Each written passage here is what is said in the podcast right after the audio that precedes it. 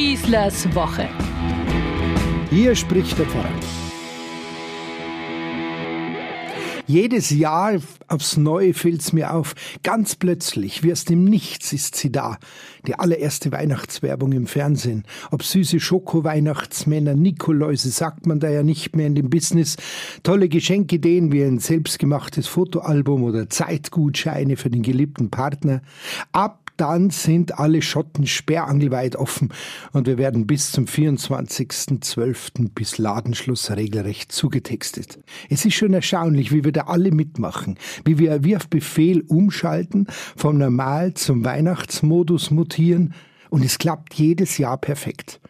Schon 1917 schrieb Hermann Hesse diese Zeilen. Unsere Weihnacht ist von den paar wirklich frommen abgesehen ja schon wirklich lange eine Sentimentalität.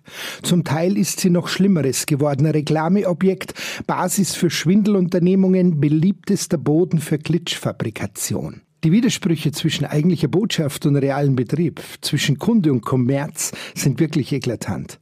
Man spürt es so deutlich, wie hier unsere bürgerliche Gesellschaft geradezu lustvoll entlarvt wird, bei der Art, wie sie ihr Weihnachten inszeniert, wie unter Ausnutzung religiöser Restgefühle mit Einsatz einer massenwirksamen Gefühlsindustrie der kalt kalkulierte Kommerz triumphiert. Das ist uns allen bis zum Überdruss vertraut und wir akzeptieren stillschweigend die totale Schwundstufe eines ehemals kirchlich religiösen Festes, das seit dem vierten Jahrhundert in der Christenheit gefeiert wird. Jetzt mischen sich die Kirchen auch noch bei der Weihnacht ein. Die sollen doch ihre Pfoten weglassen, das geht sie doch nichts an, habe ich kürzlich wirklich jemanden reden hören. Und ich bin nicht einmal entsetzt darüber. Ich denke, da wird es noch viele andere Blüten der kulturellen Evolution geben, die relativ überraschende Formen und Farben besitzen. Aber ein kurzer Blick in die Vergangenheit klärt da an dieser Stelle wirklich auf.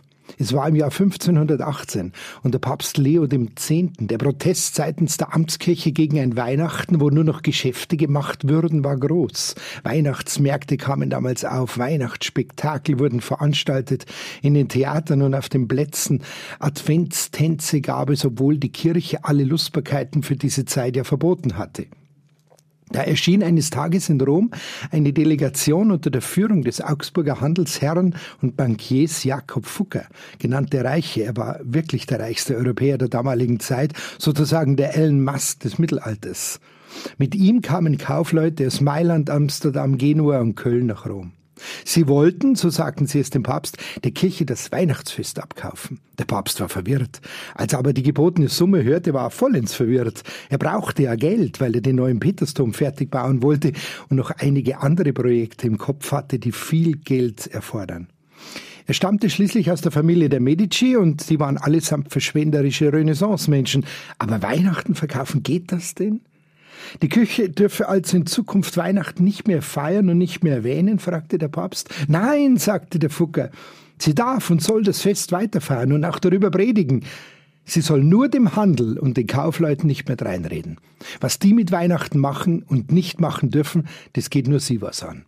Der Handel kam zustande und mal ehrlich, wer weiß denn heute noch, dass die Säulen über den Apostelgräbern in Rom auf dem verschacherten Weihnachtsfest stehen? Fast 500 Jahre später haben wir uns blendend an eine Welt und ihre Schizophrenie gewöhnt. Aber vielleicht geht das ja wirklich, dass man an Weihnachten weder leiden noch über Weihnachten motzen muss, sondern dass man gut aneinander vorbeikommt und vielleicht auch wieder zueinander kommt, zueinander findet, wenn die Welt keine Angst mehr hat, dass Gott ihr irgendetwas aufzwingen möchte. Ich will darum unterscheiden. Reden wir einerseits vom Weihnachten, wenn wir das Trommelfeuer der Werbung und die gnadenlose Tyrannei der Reklame sehen, wenn es für uns kein Entkommen aus der Schlacht um das Fest der Familie und der Liebe gibt. Reden wir aber bitte auch in einem gewissen Kontrast dazu von der Geburt Gottes, wenn wir uns davon treffen lassen, dass dieser Jesus von Nazareth wahrhaft Mensch und wahrhaft Gott ist, dass er verkündet hat, Gott der in den Himmeln die Herrlichkeit seiner selbst ist, ist allen Menschen ein Vater unser. Erschienen ist euch die Menschenfreundlichkeit eures Gottes, heißt es so schön in der Bibel. Und Ehre Gott in der Höhe und Frieden den Menschen auf dieser Erde. Sie sind alle, alle Kinder seiner Zuneigung, seiner Liebe, seiner Sympathie. Ist das denn so eine absurde und blöde Botschaft gegenüber und im Vergleich mit dem real existierenden Weihnachten als Kauf, Fress- und Sauforgie? Die Frage nach dem Sinn, dem Ursprung, den Wurzeln dieses Festes ist auch eine Frage nach der Würde des Menschen.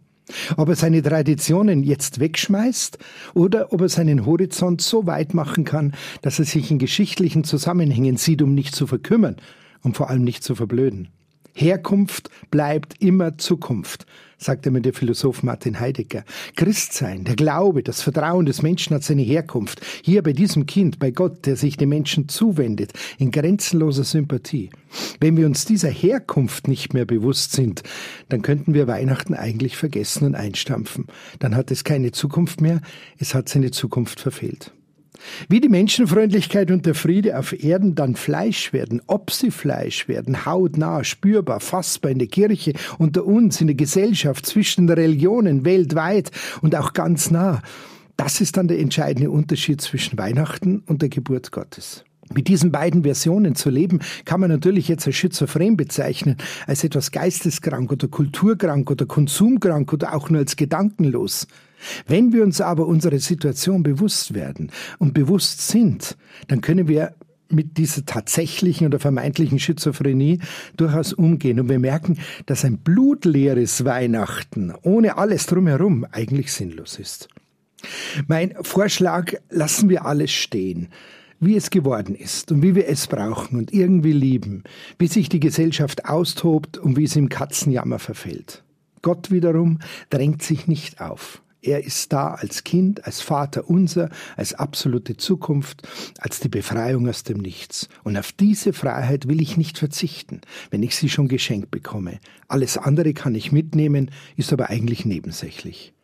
Neben, unter oder über aller Geschäftigkeit, aller Hektik und aller Einsamkeit um Weihnachten herum, gerade an Weihnachten, lassen wir es jetzt zu, dass der Himmel die Erde küsst und lassen wir unsere Seele fliegen.